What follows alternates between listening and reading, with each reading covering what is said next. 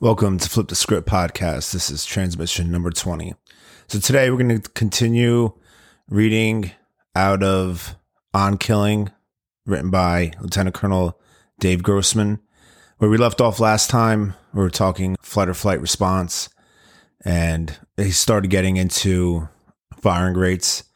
And he ended up going on to say how in World War II, the firing rate between troops engaged in battle was between 15 and 20%.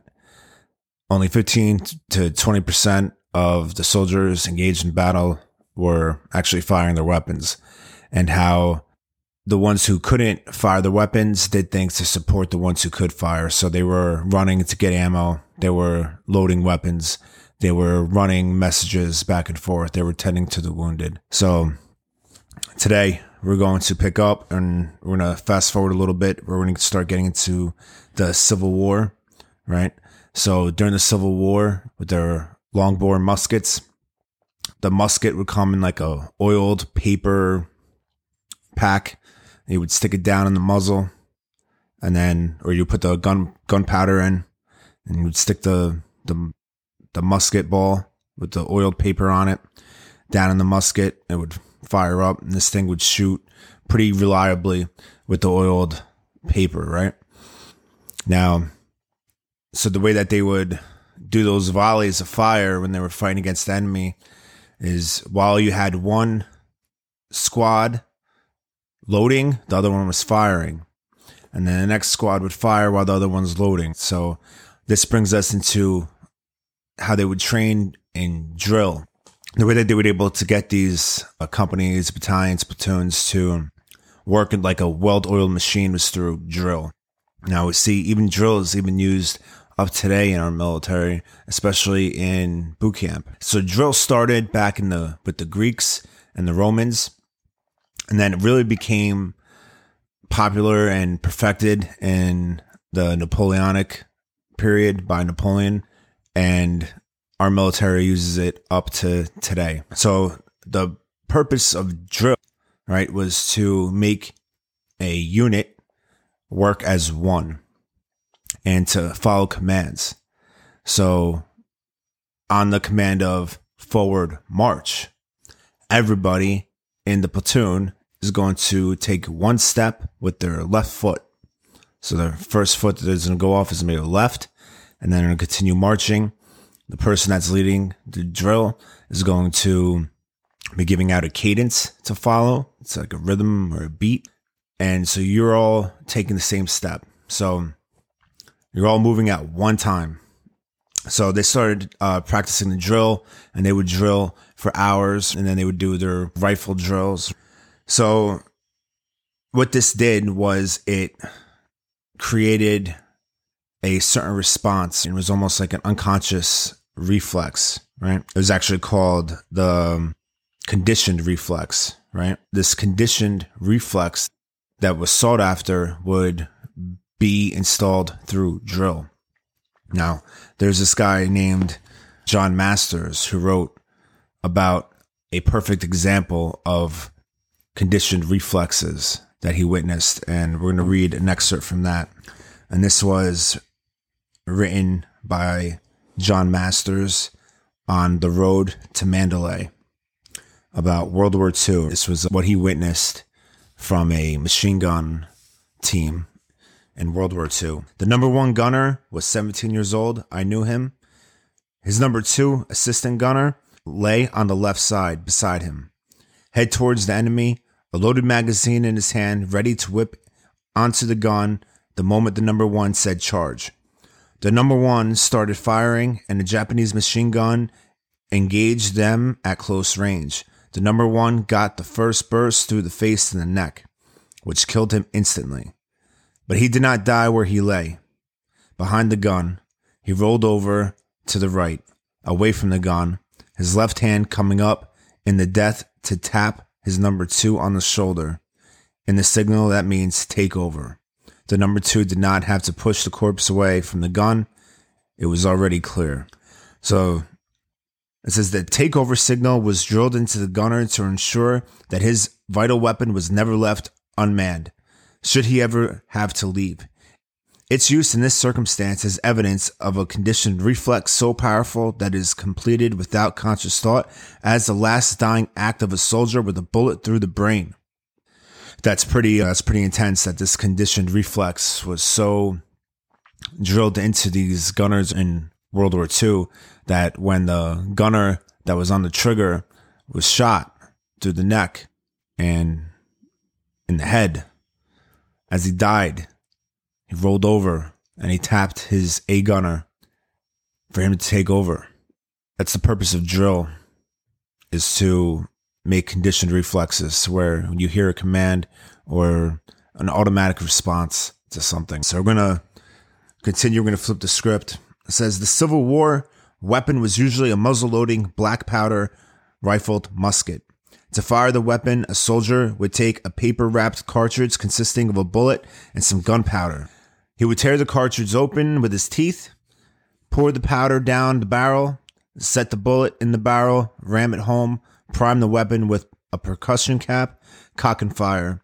Since gravity was needed to pour the powder down the barrel, all this was done from a standing position. Fighting was a stand up business. With the introduction of the percussion cap and the advent of oiled paper to wrap the cartridge in the weapons had become generally quite reliable even in wet weather. The oiled paper around the cartridge prevented the powder from becoming wet, and the percussion cap ensured the reliable ignition source.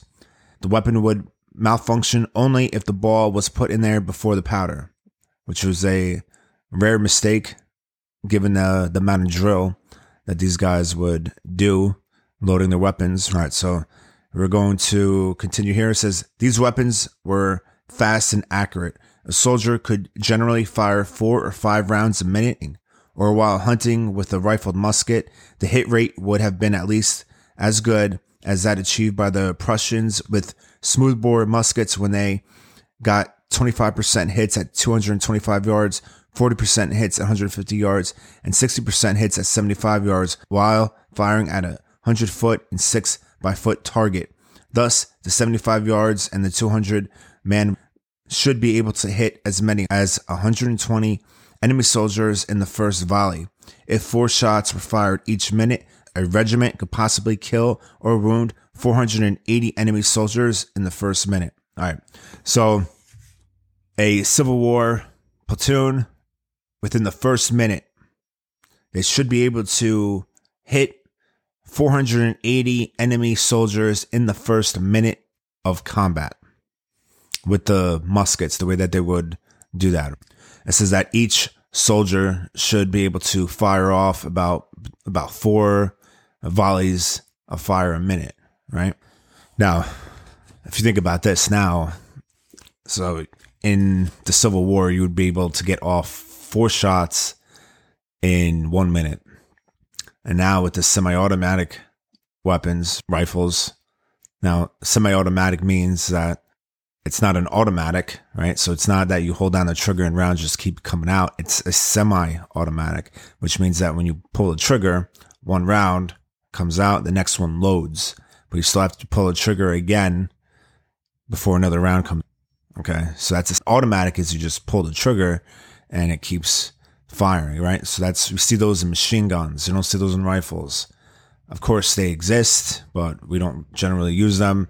Uh, you can't buy them as a civilian, and really, you don't even come. You really don't even see those too much in the military. I, my experience in the military, I never saw an automatic uh, rifle. Right, seen the saw, which is like a belt fed it's like a belt fed machine gun that you could hold like a rifle, but it's not in your traditional rifle. The saw is actual a machine gun, right? It's belt fed. So unless you see weapons that get modified that are able to fire fully auto, I think the original M16s were full auto, but they changed that and they no longer are now the M4s or, you know, the most that they have is a, a three round burst. So you hold the trigger down, long enough, you have three three rounds will shoot out. That's it. You have to pull the trigger again. Generally, that's not used because it's inaccurate. Right? It's def- definitely more accurate to fire single shots. So anyway, so in Civil War, you fired you got four shots off in one minute. Now, with the semi automatic weapons, you can get four shots in four seconds, less than four seconds, as quickly as you pull the trigger four times. So that's an immense change in firepower, right? All right. So we're going to continue. We're going to flip the script. So it says the Civil War was, without a doubt, the best trained, equipped soldier yet seen in the face of the earth. Then came the day of combat, the day for which he had drilled and marched for so long. And with that day came the destruction of all his preconceptions and delusions about what would happen. At first, the vision of a long line of men with every man firing in unison might hold true if the leaders maintained control and if the terrain was not too broken. For a while, the battle could be one of volleys between regiments, but even while firing in regimental volleys, something was wrong. Terribly, frightfully wrong. An average engagement would take place at 30 yards, but instead of mowing down hundreds of enemy soldiers in the first minute, regiments killed one or two men per minute. And instead of the enemy formations disintegrating in a hail of lead, they stood and exchanged fire for hours on end. Sooner or later, usually sooner, the long lines of firing volleys in unison would begin to break down, and in the midst of confusion, the smoke and thunder of the firing and the screams of the wounded soldiers would revert from cogs of a machine to individuals doing what comes naturally to them. Some load, some pass weapons, some tend to the wounded, some shout out orders, a few run, a few wander off in the smoke or find the convenient low spot to sink into and a few, very few, shoot. So just as we saw, as I explained in World War II, the same thing in the Civil War. Numerous historical references indicate that, like their World War II equivalents, most soldiers of the muzzle loading musket era bruised themselves with other tasks during battle. For example, the image of a line soldier standing and firing at the enemy is belied by this vivid account of Civil War veteran describing the Battle of Antietam in Griffith's book. Now it's the pinch. Men and officers are fused into a common mass. In the frantic struggle to shoot fast, everybody tears cartridges, loads, passes guns, or shoots. Men are falling in their places and running back into the cornstalks. This is an image of battle that can be seen over and over again in Marshall's World War II work and in his account of Civil War battle, we see that only a few men actually fire at the enemy, while others gather and prepare ammo, load weapons, pass weapons, or fall back into the obscurity of the anonymity of cover. This was typical World War One, World War Two, Civil War era. You had a certain group of men, soldiers that were able to fire the weapons, and the other ones they supported the ones who could fire. As we're going to see as we continue in this book, this is changes throughout history. This changes up when we get into the Vietnam era and after, right? When they start changing training tactics. And then you we start seeing the firing rates begin to increase. But so as we see in the Civil War, between 15 to 20% of men are able to fire and everybody else either supports those guys by loading weapons, getting more ammo for them, tending to the wounded, giving out orders, sending messages. Some try to wait it out, run, sink down to a foxhole, and those are far and few between. Most of the soldiers try to do their part in supporting the guys who are fighting the battle, loading, retrieving ammo, sending messages, tending to the wounded. All right. So we're going to continue. We're going to flip the script. It says the process of some men electing to load and provide support for those who are willing to shoot the enemy appears to have been the norm rather than the exception. Those who did fire and were the beneficiary of all this support can be seen in countless reports collected by Griffith in which individual Civil War soldiers fired 100, 200, or even incredible 400 rounds of ammunition in a battle. This is a period when the standard issue of ammunition was only 40 rounds. With a weapon that became so fouled as it's useless without cleaning after firing about 40 shots. The extra ammunition and muskets must have been supplied and loaded by the fire's less aggressive comrades. You had some Civil War soldiers were shooting up to four, 400 rounds in battle at a time when a typical uh, battle load for a Civil War soldier was only 40 rounds, right? So that means that these guys were getting ammo, getting weapons from guys that weren't firing or that couldn't fire, didn't have it in them for whatever reason. These guys were loading weapons and passing them off to the guys who could fire. So that's why you had guys shooting an extraordinary amount of rounds when that typically was not made to happen, right? Your weapons were, those weapons needed to be cleaned, right? After a certain amount of time, but some guys are shooting 40, 400 rounds. So they're getting weapons. They're getting their ammo is being loaded by soldiers who were not able to fire their weapons. And so they're passing it off to the guys who are, right? All right. So we're going to continue goes aside from the firing over the enemy's heads or loading and supporting those who were willing to fire, there was another option understood and says that the man falls and disappears. Who knows whether it was a bullet or the fear of advancing struck him.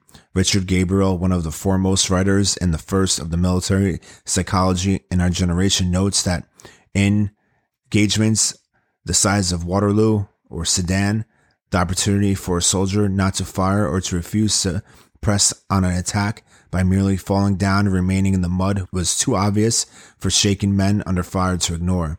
Indeed, the temptation must have been great, and many must have done so. Yet, despite the obvious options of firing over the enemy's head, which is posturing, a type of fight or flight, and a widely accepted option of loading and supporting those who were willing to fire, a limited kind of fighting, evidence exists that during black powder battles, Thousands of soldiers elected to pass passively submit to both the enemy and their leaders through fake or mock firing. The best indicator of this tendency toward mock firing can be found in the multiply loaded weapons found after Civil War battles.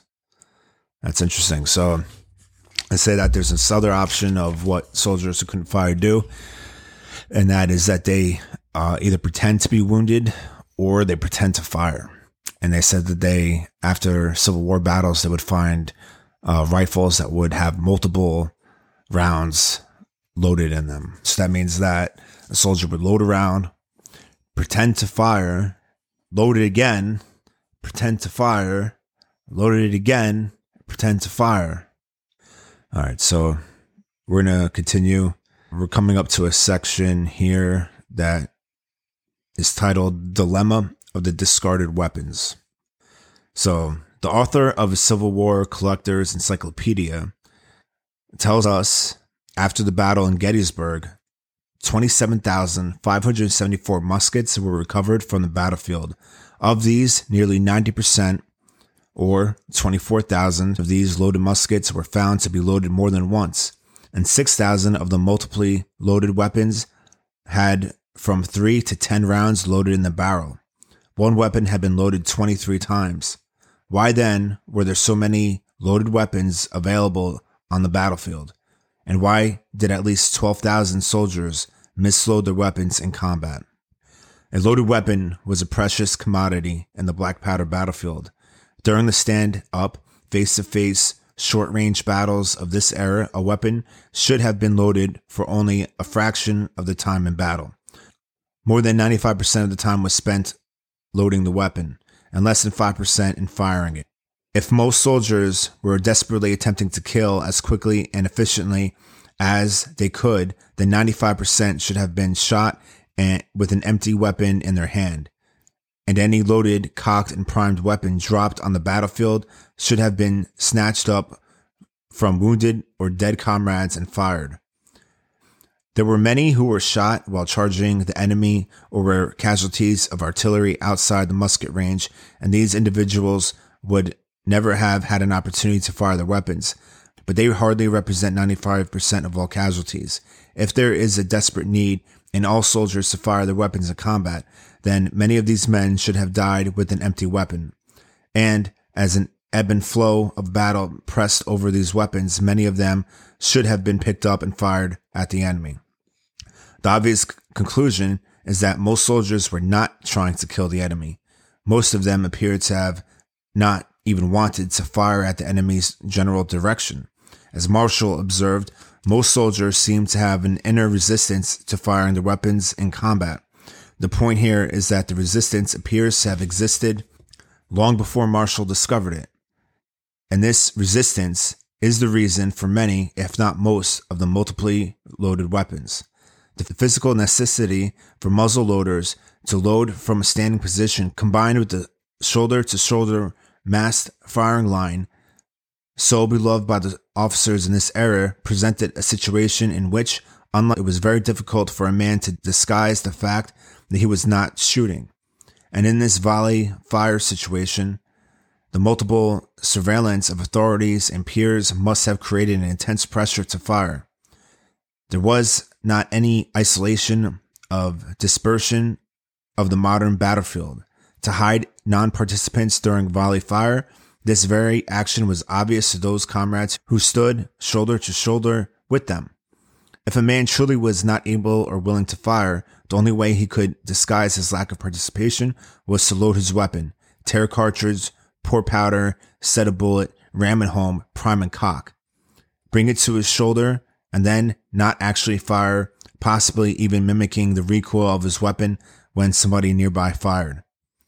Here was the epitome of the industrious soldier, carefully and steadily loading his weapon in the midst of turmoil, scream, smoke, and battle. No action of his was discernible as being something other than that which his superiors and comrades would not find commendable. All right. In the formations of the battlefield in the Civil War, you stood shoulder to shoulder with your platoon, and that a guy not firing would be obvious to everybody around him. So then how do you account for the multiply loaded weapons and weapons that have not been fired? What they would do is they would load their weapon, bring it to their shoulder, pretend to fire, even pretend to feel the recoil when somebody next to them fired and they would load the weapon again. That's how they got away with not actually firing. You know, we can't say whether this was like a conscious decision by the soldiers or if this uh, was an automatic response or their subconscious was taking over and who knows what the situation was. But a lot of these guys, they, a lot of the non-firers, they didn't want to show that they couldn't fire. So they just pretended that they could fire. So let's flip the script. The amazing thing about these soldiers who failed to fire is that they did so in direct opposition to the mind numbing repetitive drills of that era. How then did the Civil War soldiers consistently fail their drill masters when it came to an all important loading drill? Some may argue that these multiple loads were simply mistakes and that these weapons were discarded because they were misloaded. But if in the fog of war, despite all the endless hours of training, you do accidentally double load a musket, you shoot it anyway, and the first load simply pushes out the second load. In the rare event that the weapon is actually jammed or non functional in some manner, you simply drop it and pick up another. But that is not what happened here. And the question we have to ask ourselves is why was firing the only step that was skipped? How could at least 12,000 men from both sides of all units make the same exact mistake? Did 12,000 soldiers at Gettysburg, dazed and confused in the shock of battle, accidentally double load their weapons? And when were all 12,000 of them killed before they could fire their weapons? Or did all 12,000 of them discard these weapons for some reason and then pick up others? And why did 6,000 or more go on to load their weapons yet again and still not fire? Some may have been mistakes and some may have been caused by bad powder, but I believe that the only possible explanation for the vast majority of the incidents is the same factor that prevented 80 to 85% of World War II soldiers from firing at the enemy. The fact that these Civil War soldiers overcame their powerful conditioning to fire through drill clearly demonstrates the impact of powerful instinctive forces and supreme acts of moral will. If Marshall did not ask the soldiers immediately after battle in World War II, he would have never known the amazing ineffectiveness of our fire. In the same way, since no one asked the soldiers in the Civil War or any other war prior to World War II, we do not know the effectiveness of fire. What we can do is extrapolate from the available data, and the available data indicates that at least half of the soldiers in black powder battles did not fire their weapons, and only a minute percentage of those who did fire aimed to kill the enemy. Now we can begin to fully understand the reasoning underlying Paddy Griffith's discovery of an average regimental hit rate of one or two men per minute in firefights of the black powder era. And we see that these figures strongly support Marshall's findings with the rifled muskets in that area, and potential hit rate that was at least as high as that achieved by the Prussians with smoothbore bus- muskets when they got 60% hits at 75 yards. But the reality was a minute fraction of this. Griffith's figures make a perfect sense of firing during these wars. As in World War II, only a small percentage of the musketeers in the regimental firing line were actually attempting to shoot at the enemy, while the rest stood in line firing above the enemy's heads or did not fire at all. That's pretty interesting. The firing rates in the Civil War should have been a lot more. Imagine what the casualty rate would have been if you had 95% firing rate from these soldiers. You know, you're having between 20 and 15% of the troops that are actually able to fire. The other ones, so let, let me correct myself. Between 15 and 20% that were actually wanted to aim their weapons at the enemy. You had other ones who did fire their weapons, but they would fire over the enemy. And then you had those who pretended to fire or couldn't fire and they passed off their weapons, loaded ammo, do whatever they can to support the guys who would fire. So imagine if 90% of the troops were able to engage the enemy and what that casualty rate would have looked like. Would have been a lot more casualties. We're going to read later on in the book what the turning point was in the firing rate in combat was how they trained and how they changed their training tactics and when they would the targets that they would shoot at. So prior to I would say Vietnam, it might have changed to Vietnam. We'll have to read the book. I don't remember exactly what it is, but they went from shooting at regular targets, just paper targets, to silhouettes of what would a human would look like.